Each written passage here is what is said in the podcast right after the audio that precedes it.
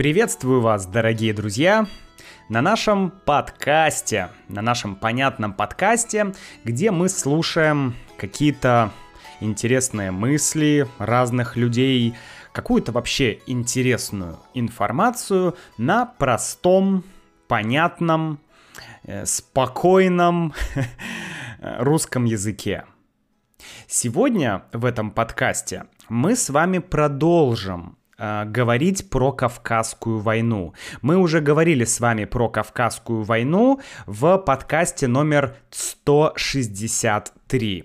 Мы говорили про причины э, начала Кавказской войны, почему Российская империя начала эту войну. Послушайте обязательно сначала тот подкаст. В этом же подкасте сегодня мы будем говорить о повести или о рассказе Льва Николаевича Толстого «Хаджи Мурат», потому что эта повесть непосредственно относится к Кавказской войне. Давайте начнем. Был полдень. Мы с моей девушкой Юлей шли на обед в нашу любимую столовую, которая называется Жан Плов Лагман. Э, классное название, да, у столовой. Жан Плов Лагман. Мне кажется, это потрясающее название.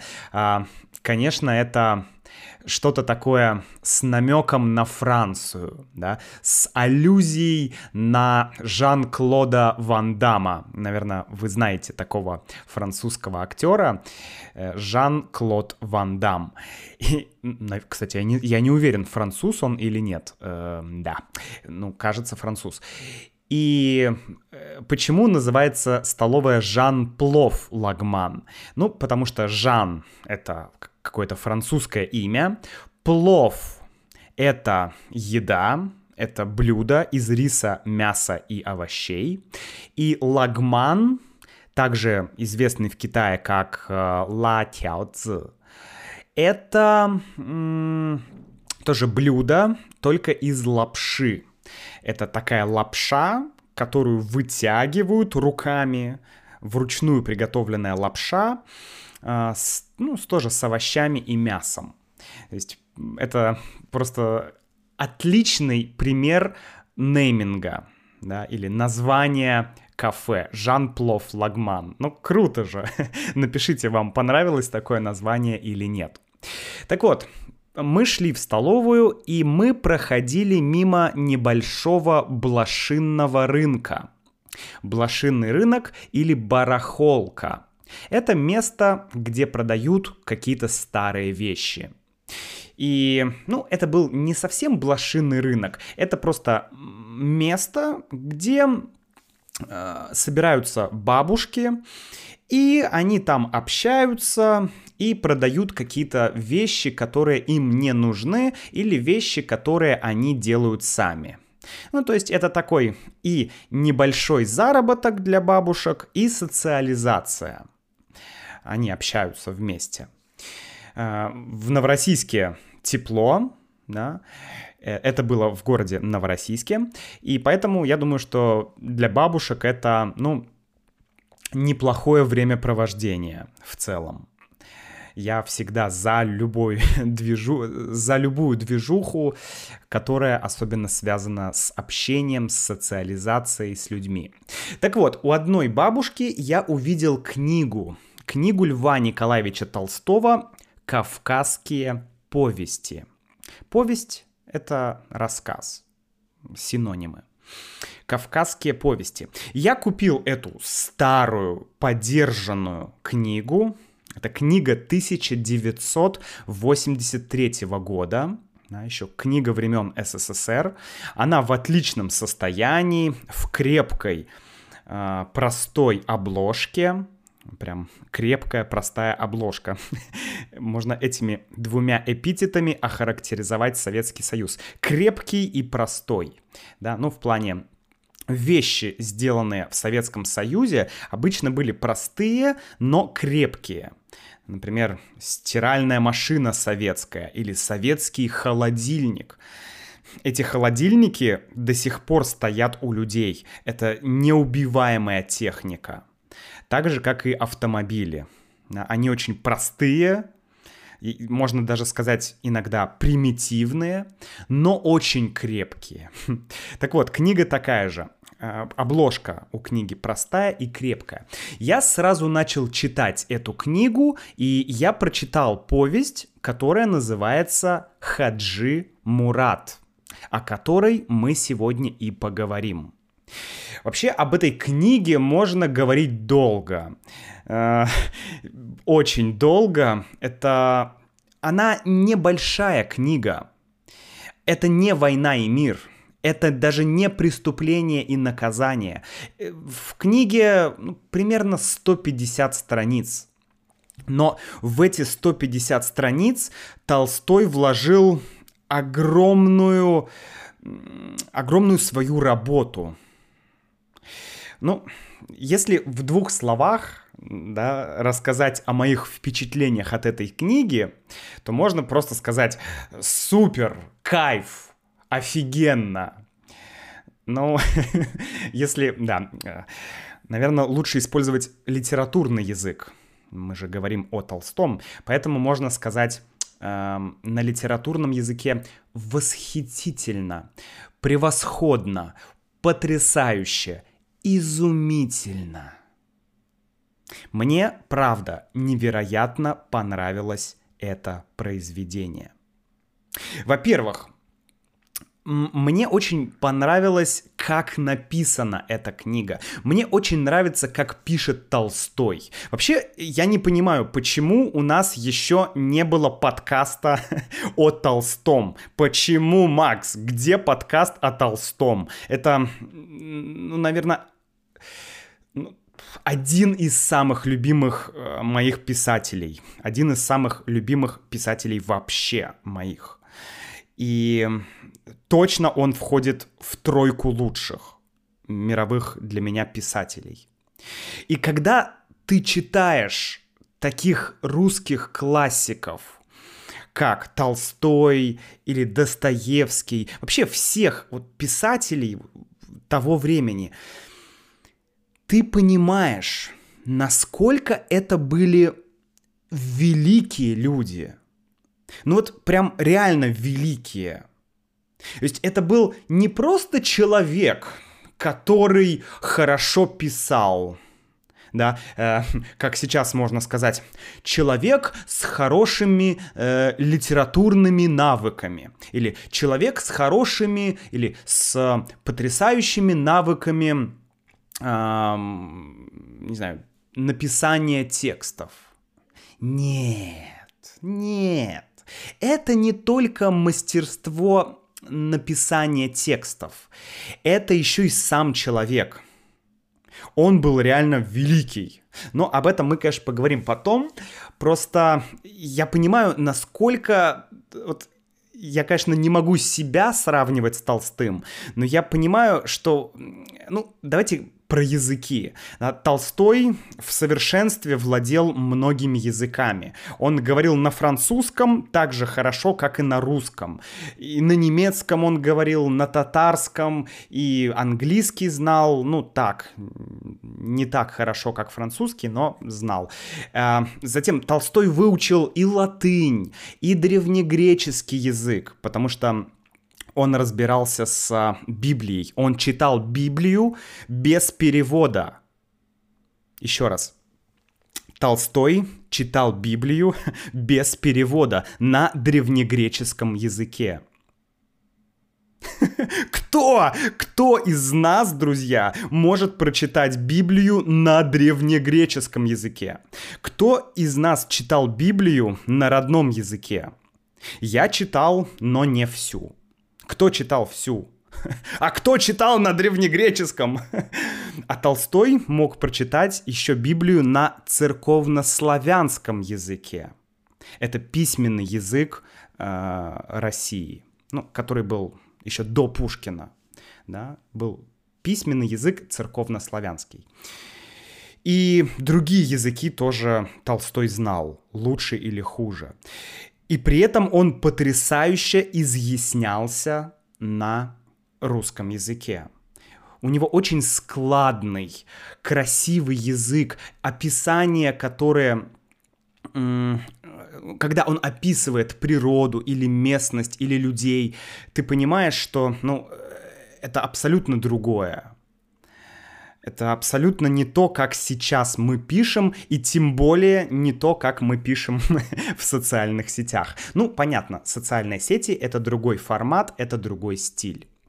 Окей, то есть первое, мне понравился, мне понравилось, как написана книга. Второе, Второе, мне понравилась эта книга Хаджи Мурат с исторической позиции или с исторической точки зрения. Или историческая ценность меня очень привлекла в этой книге. Историческая ценность. Толстой сам был на Кавказе.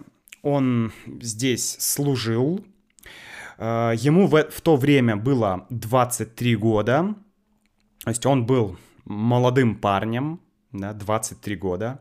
Он служил здесь с 1851 по 1854 год. То есть ближе к концу войны. Он, конечно, многое видел своими глазами. Он много общался с историками, с какими-то людьми, которые знали много про Кавказскую войну с людьми, которые хорошо понимали Кавказскую войну. И у Толстого есть другие кав, э, кавказские повести, например, «Кавказский пленник» или «Рубка леса» э, и другие произведения. И это все почти исторические документы. Это почти исторические документы, которые дают нам понять, как жили горцы в то время, как жили русские на Кавказе, какие были взаимоотношения между горцами и русскими.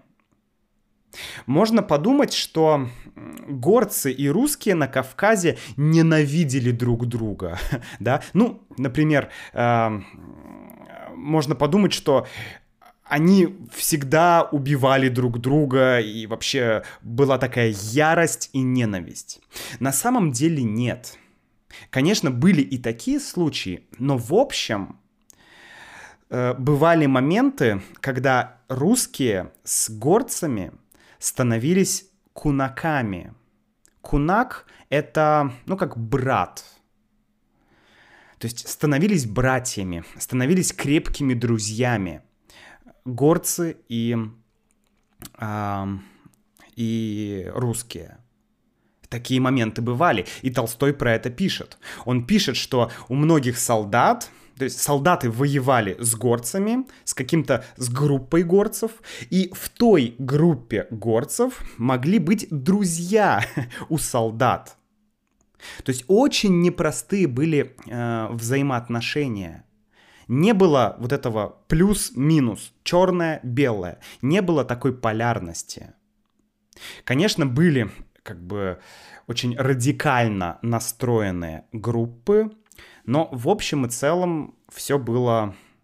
Ну, я уже говорил, что эта война — это скорее такой долгий конфликт, который происходил между людьми, очень трагический конфликт, и сама война состояла из мелких битв. То есть не было такого там Бородино, да, или там битва на Марне. Не было таких вот битв. Это были именно стычки. Так вот, давайте вернемся про э, повесть Хаджи Мурата и поговорим о том, кто такой Хаджи Мурат. Хаджи Мурат — это имя это имя, это горец, это реальный исторический персонаж, реальное историческое лицо. Мурат — это имя, а Хаджи — Хаджи Мурат. Хаджи — это титул. Это титул, который в мусульманской традиции, да, в исламе, который дается человеку, который совершил хадж. Хадж. Хадж — это паломничество в Мекку. Мекка — это город, да, который сейчас находится на территории Саудовской Аравии.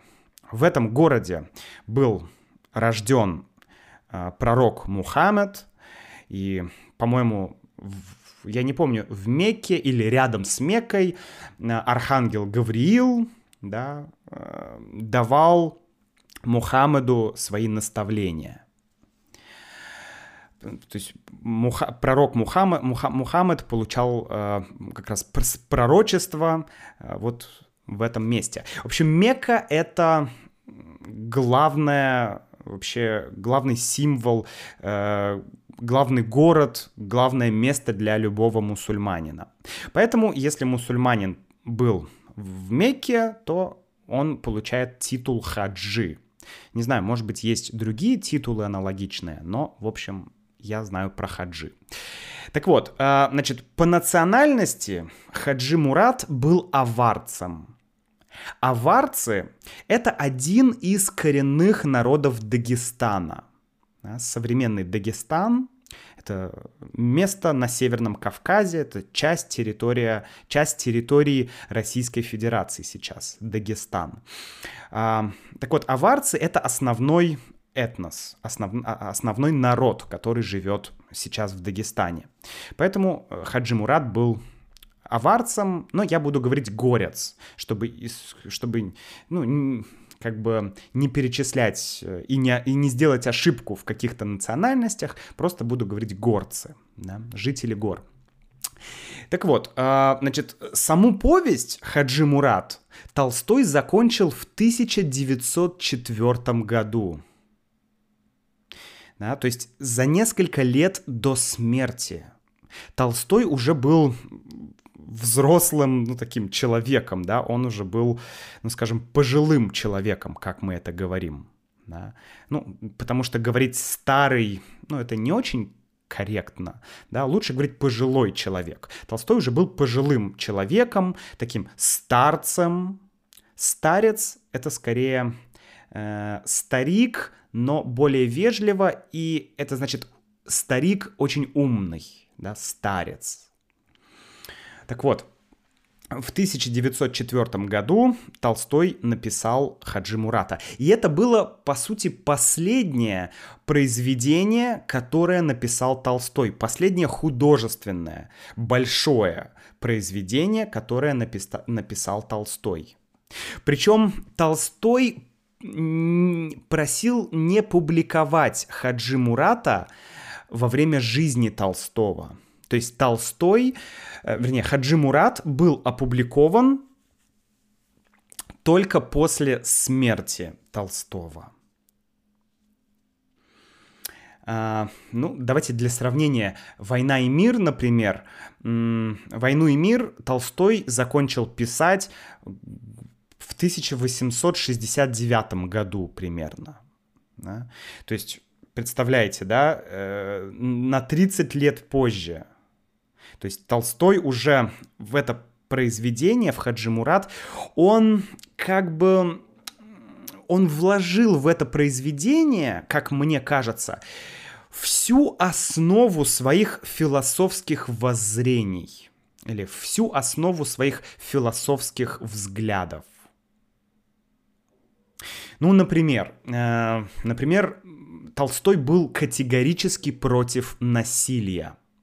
Толстой был против смертной казни, он всегда писал царь, э, разным царям, что «А зачем вы казнили этого человека? Это плохо, это ужасно, это грех, это хуже всего». Толстой был против смертной казни, и он был против насилия. И он был против эм, сопротивления злу с помощью насилия. То есть, э, ну, ты, если ты видишь зло, то ты не должен проявлять агрессию. То есть, по сути, Толстой был против армии, против армии, против войны, потому что, ну, нельзя на зло отвечать злом, тогда будет больше зла. По-моему, Ганди говорил, что принцип око за око сделает весь мир слепым. Вот э, у Ганди и Толстого было очень много схожих идей. Толстой то же самое э, говорил, что нельзя сопротивляться э, злу с помощью насилия. Дальше. Толстой был против властного абсолютизма, так скажем. То есть против власти, против абсолюта власти, против абсолютной власти человека над другими людьми. Ну, еще, про, еще проще, против диктатуры. Толстой не любил диктатуру, он не любил царей. Он всегда был против царя, потому что он видел, как царь своими руками творит насилие. И, кстати, в Хаджи Мурате есть один фрагмент а, э, про царя, про царя Николая I. И Толстой как раз в этом фрагменте показывает Николая I как человека жестокого и как человека, как сказать, такого любителя женщин, да, как бы это назвать-то так, я даже не знаю. В общем, что у царя было, были связи с молодыми девушками. И поэтому до революции, до 1917 года Хаджи Мурат был цензурирован. Толстой умер в 1910 году. И, по-моему, через два года, в 1912 году, был впервые опубликован Хаджи Мурат. Но это еще было время монархии, был Николай II э, царем, и Конечно, Хаджи Мурат был под цензурой. Вот этот фрагмент про царя и про отношения царя с э, молоденькими девушками, он был цензурирован. Поэтому только после революции цензуру сняли.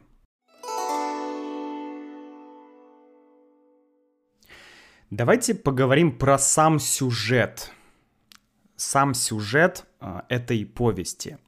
Эта повесть начинается с записок, с короткой записи Толстого в своем дневнике. Толстой, как и многие писатели, вел дневник есть он писал, там, сегодня я делал это, вчера я делал это, там, днем делал то, вечером делал это. И в своем дневнике Толстой пишет, что он увидел на дороге в поле растение. Толстой был в поле, шел по полю и увидел растение. Это растение называется татарник. Татарник. Э, ну, или его еще можно назвать репейник. По сути, это высокое растение, зеленое, с колючками, да, то есть оно колется, есть иголки. И э, у этого растения есть наверху цветок, такой красивый цветок. Так вот, Толстой увидел это растение, увидел этот репейник, и он увидел, что этот ремейник помят, что он сломан, он некрасивый. Э, он увидел, что этот репейник переехало колесом. Да, то есть ехала какая-то повозка и наехала на этот репейник. Но репейник этот все равно как бы продолжал подниматься к солнцу, он продолжал жить. Этот репейник продолжал расти. И Толстой подумал, ух ты, какая энергия у этого растения. Это растение не сдается. И повесть Хаджи Мурат заканчивается очень похоже. Хаджи Мурат со своими союзниками, со своими друзьями погибает в бою. Но Хаджи Мурат держится до последнего. Идет перестрелка, русские стреляют в Хаджи Мурата, Хаджи Мурат стреляет в русских, они в друг друга стреляют, э, убивают друг друга, и потом Хаджи Мурата ранят. но Хаджи Мурат продолжает сражаться. Потом Хаджи Мурата снова ранят. А! Но он снова дерется. Потом Хаджи Мурат падает. И потом он все-таки находит силы и встает. Давайте цитату из книги. Вдруг он дрогнул, отшатнулся от дерева и со всего роста, как подкошенный репей, упал на лицо и уже не двигался. Конец цитаты. Это вот так Толстой описывает смерть э, Хаджи Мурата, да, как подкошенный репей. То есть он сравнивает его с этим, с этим репейником. Репей, репейник, одно и то же. Да, э, то есть идея в том, что Хаджи Мурат боролся. И эта история, вернее, ну, этот репейник напомнил Толстому про историю Хаджи Мурата. Поэтому после э, записи в дневнике Толстой начинает уже писать э, саму повесть, пишет про Хаджи Мурата. И что он пишет? Я уже говорил, что в то время главным главнокомандующим горцев был имам Шамиль. Человек, который э, создал такое теократическое государство и противостоял русской имперской армии. Э, но между имамом Шамилем и Хаджи Муратом произошел конфликт. И поэтому Хаджи Мурат ушел от имама Шамиля и начал налаживать связь с русскими. И он как бы переходит на сторону русских. На самом деле не совсем, но у него есть вот это стремление.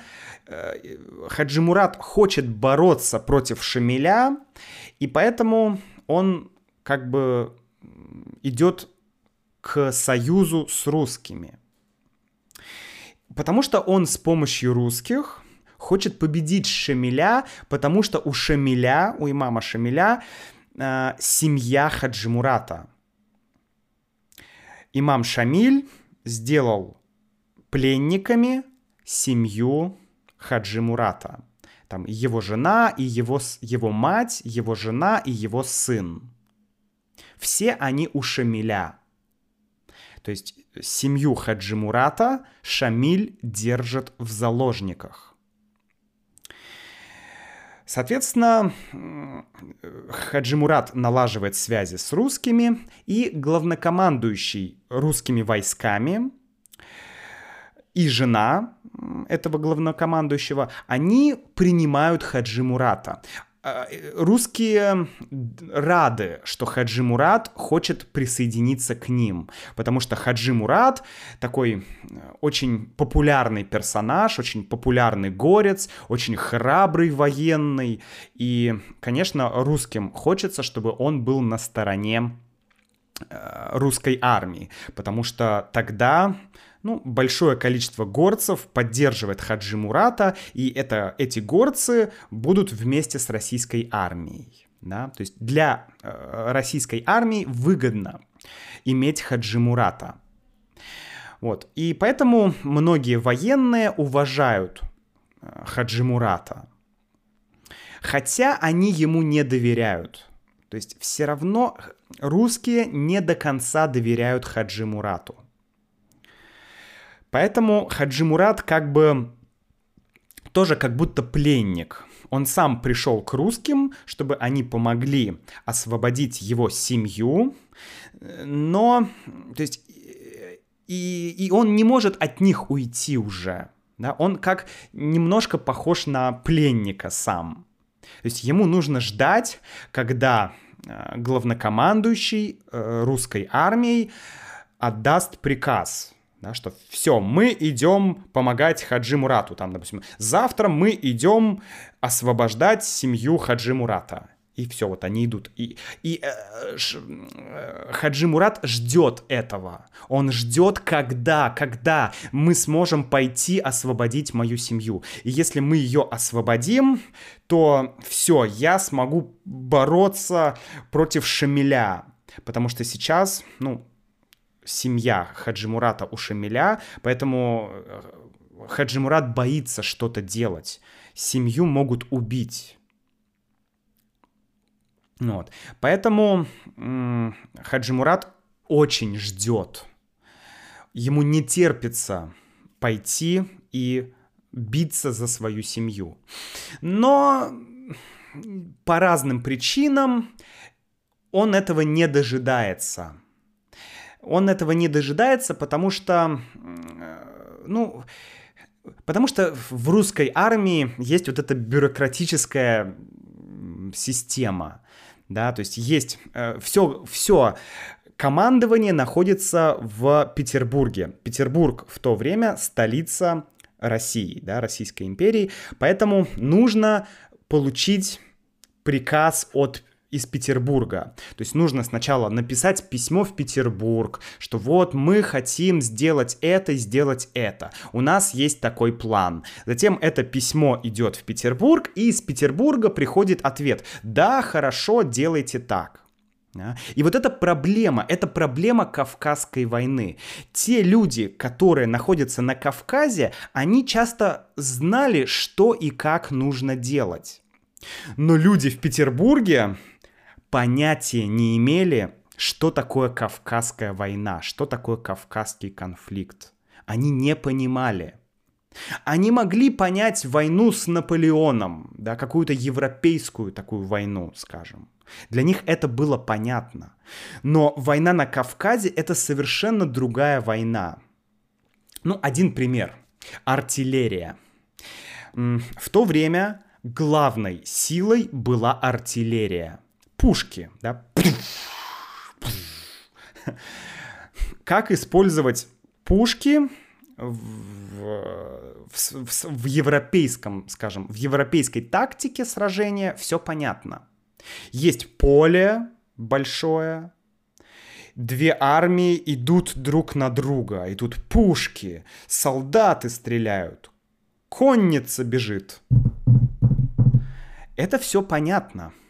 Но здесь, на Кавказе, горы. Как можно использовать пушки, как можно использовать артиллерию в горах? Ну, практически никак.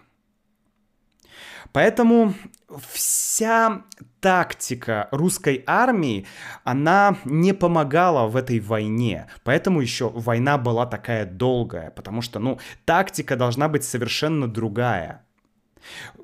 У горцев, как я говорил, не было одного центра. Было много племен было много разных групп горцев. И все они атаковали отсюда. Потом э, какая-то маленькая группа там атаковала. Чуть-чуть здесь, чуть-чуть здесь. То есть не было вот большого главного сражения. Да? Это была другая война совершенно. Поэтому вот этот э, конфликт был между Петербургом властью и между локальной властью или местной властью на Кавказе. Так вот, э, значит, э, Хаджи Мурат ждет, и в этот момент он получает известие о том, что Шамиль угрожает убить его сына. И не только сына, но еще и там обесчестить мать Хаджи Мурата. А русские не планируют в ближайшее время освобождать семью Хаджи Мурата. И тогда Хаджи Мурат он долго думает, что ему делать. Может быть, пойти к Шамилю и сказать, Шамиль, прости, давай сражаться вместе. Или он думает, надо убить Шамиля. Или, то есть, он не понимает.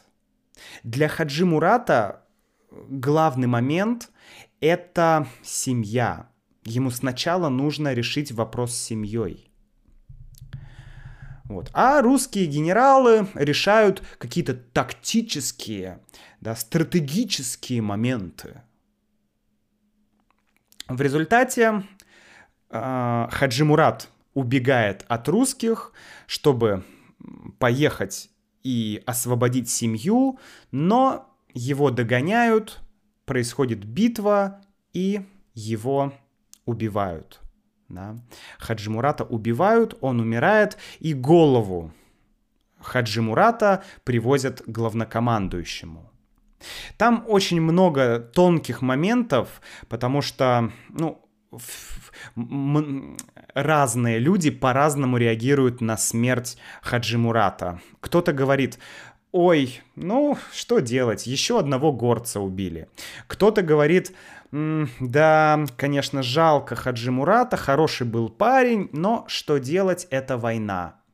А кто-то говорит, что это вообще бесчеловечно. Нельзя было убивать Хаджи Мурата. Мы сидели с ним вместе, здесь за столом, вместе ели, общались, и вдруг вы его убиваете.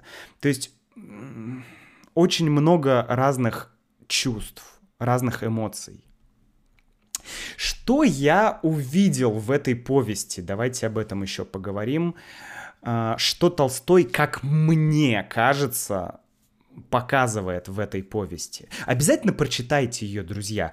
Прочитайте ее хотя бы на своем родном языке. Вы можете попробовать почитать ее на русском, но будет сложно. Если будете читать на русском, то у меня есть один совет. А, в такой литературе много старых или сложных слов – Поэтому читайте для понимания общего смысла.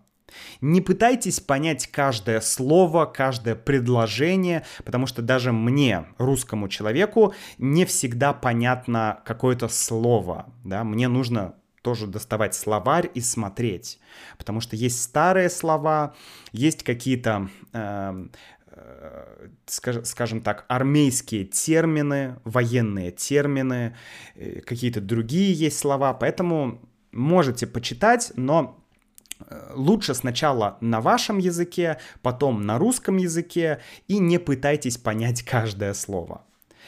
Так вот, что я могу сказать? Первое, мне показалось, что среди русских солдат было непонимание значения этой войны. То есть обычные русские солдаты, они не понимали, что это за война. Например, Вторую мировую войну солдаты понимали. Потому что Вторая мировая для России — это война, где солдаты защищали свою страну. Тут уже не было никаких компромиссов, не было кунаков, да, вот этого, вот этих братьев-друзей среди немцев. А, причем интересно, в Первую мировую войну такие моменты были, когда русские и немцы во время, а, ну, когда не было битвы, они встречались где-то и вместе, не знаю, фотографировались, что-то ели, что-то пили, общались, такое было. Это называется братание. Братание, то есть мы как, мы как бы становимся братьями. В Первую мировую это было. Во Вторую мировую это уже представить сложно, потому что, ну, это другая война для России. Да? И в Кавказской войне это братание тоже было. Почему? Потому что для России это не была война за выживание, это, был, это не была война за независимость, это была война э, захватническая. Империя, империя преследовала свои интересы. Интересы были политические. У солдат не было интересов. Солдаты, э, в Хаджимурате есть отрывок, когда Хаджи Мурат приходит к русским, и Хаджи Мурат и его друзья, а, русские смотрят на Хаджи Мурата, смотрят на друзей Хаджи Мурата, они разговаривают с ними, и один русский солдат э, думает, ух ты, а, оказывается, э, эти ребята такие же, как мы. Вау, горцы такие же, как мы, с ними интересно поговорить. То есть многие солдаты находят друзей среди горцев. Следующий момент. Абсурдность войны.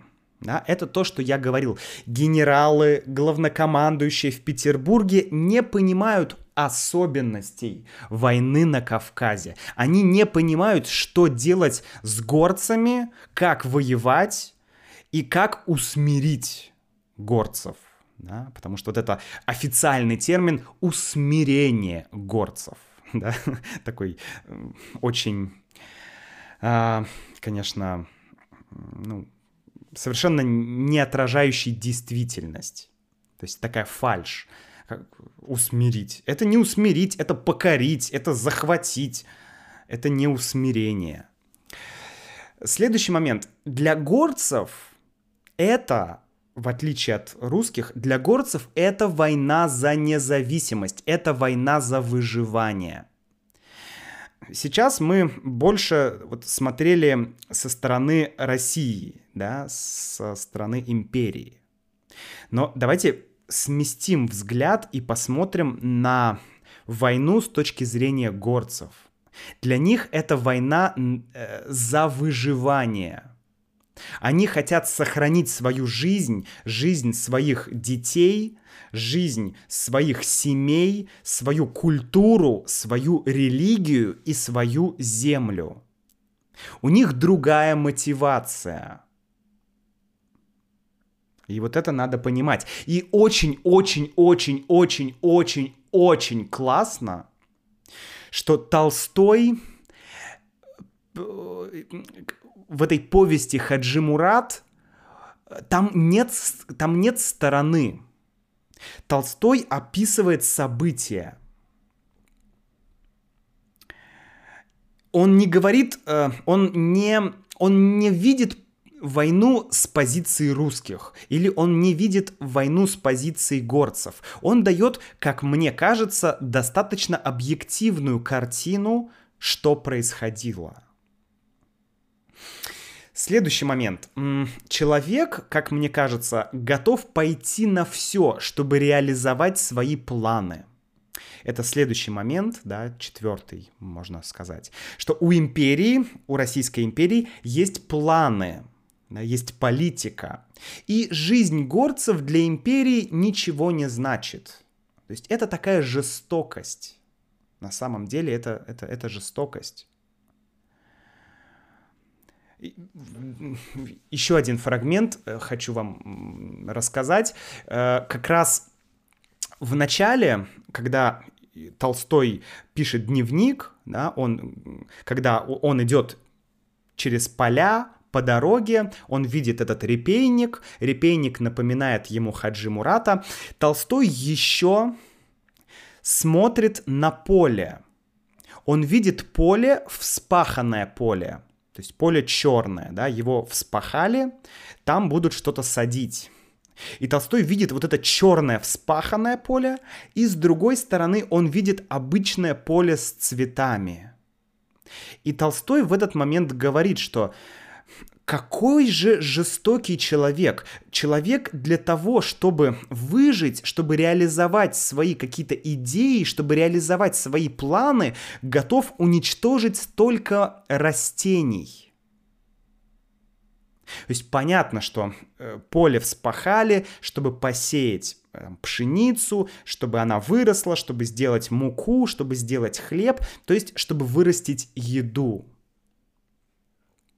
Но Толстой здесь говорит о другом. Он говорит, что человек, чтобы реализовать свои планы, готов убивать других людей. И это тоже одна из мыслей Хаджи Мурата. Да, здесь под человеком, конечно, подразумевается император и ну, вот, вся политическая структура российская, которая, ну, по сути, ведет захват территорий, да, ну и последний момент, друзья, на котором я остановлюсь. Эм, вот я уже говорил, да, что у Толстого в этой повести нет плохих и нет хороших. Многие солдаты, многие офицеры русской армии показаны с отрицательной стороны. Они пьют, они играют в азартные игры, они не имеют достоинства, да, не имеют чести, не имеют нравственности, не имеют моральных принципов. Да? Ну, некоторые солдаты, часть солдат. Также и с горцами. То есть э, он показывает, что и горцы есть как бы отрицательные, и есть как бы положительные. Да? Давайте скажем так, упростим. То есть нет такого, что горцы плохие, русские хорошие, или русские э, плохие, горцы хорошие. Да, то есть нет вот такого деления. Он, наоборот, э, говорит, Толстой, что Николай I, император, и имам Шамиль, вроде это разные лагеря, но, тем не менее, это персонажи-двойники. Эти персонажи противопоставляются Хаджи Мурату. Потому что для Хаджи Мурата главное это какие-то семейные ценности, нравственные ценности. Хаджи Мурат готов умереть ради спасения других людей. Николай I и Шамиль не готовы умереть ради других людей. Они готовы убивать других людей ради, эм, ради реализации своих планов.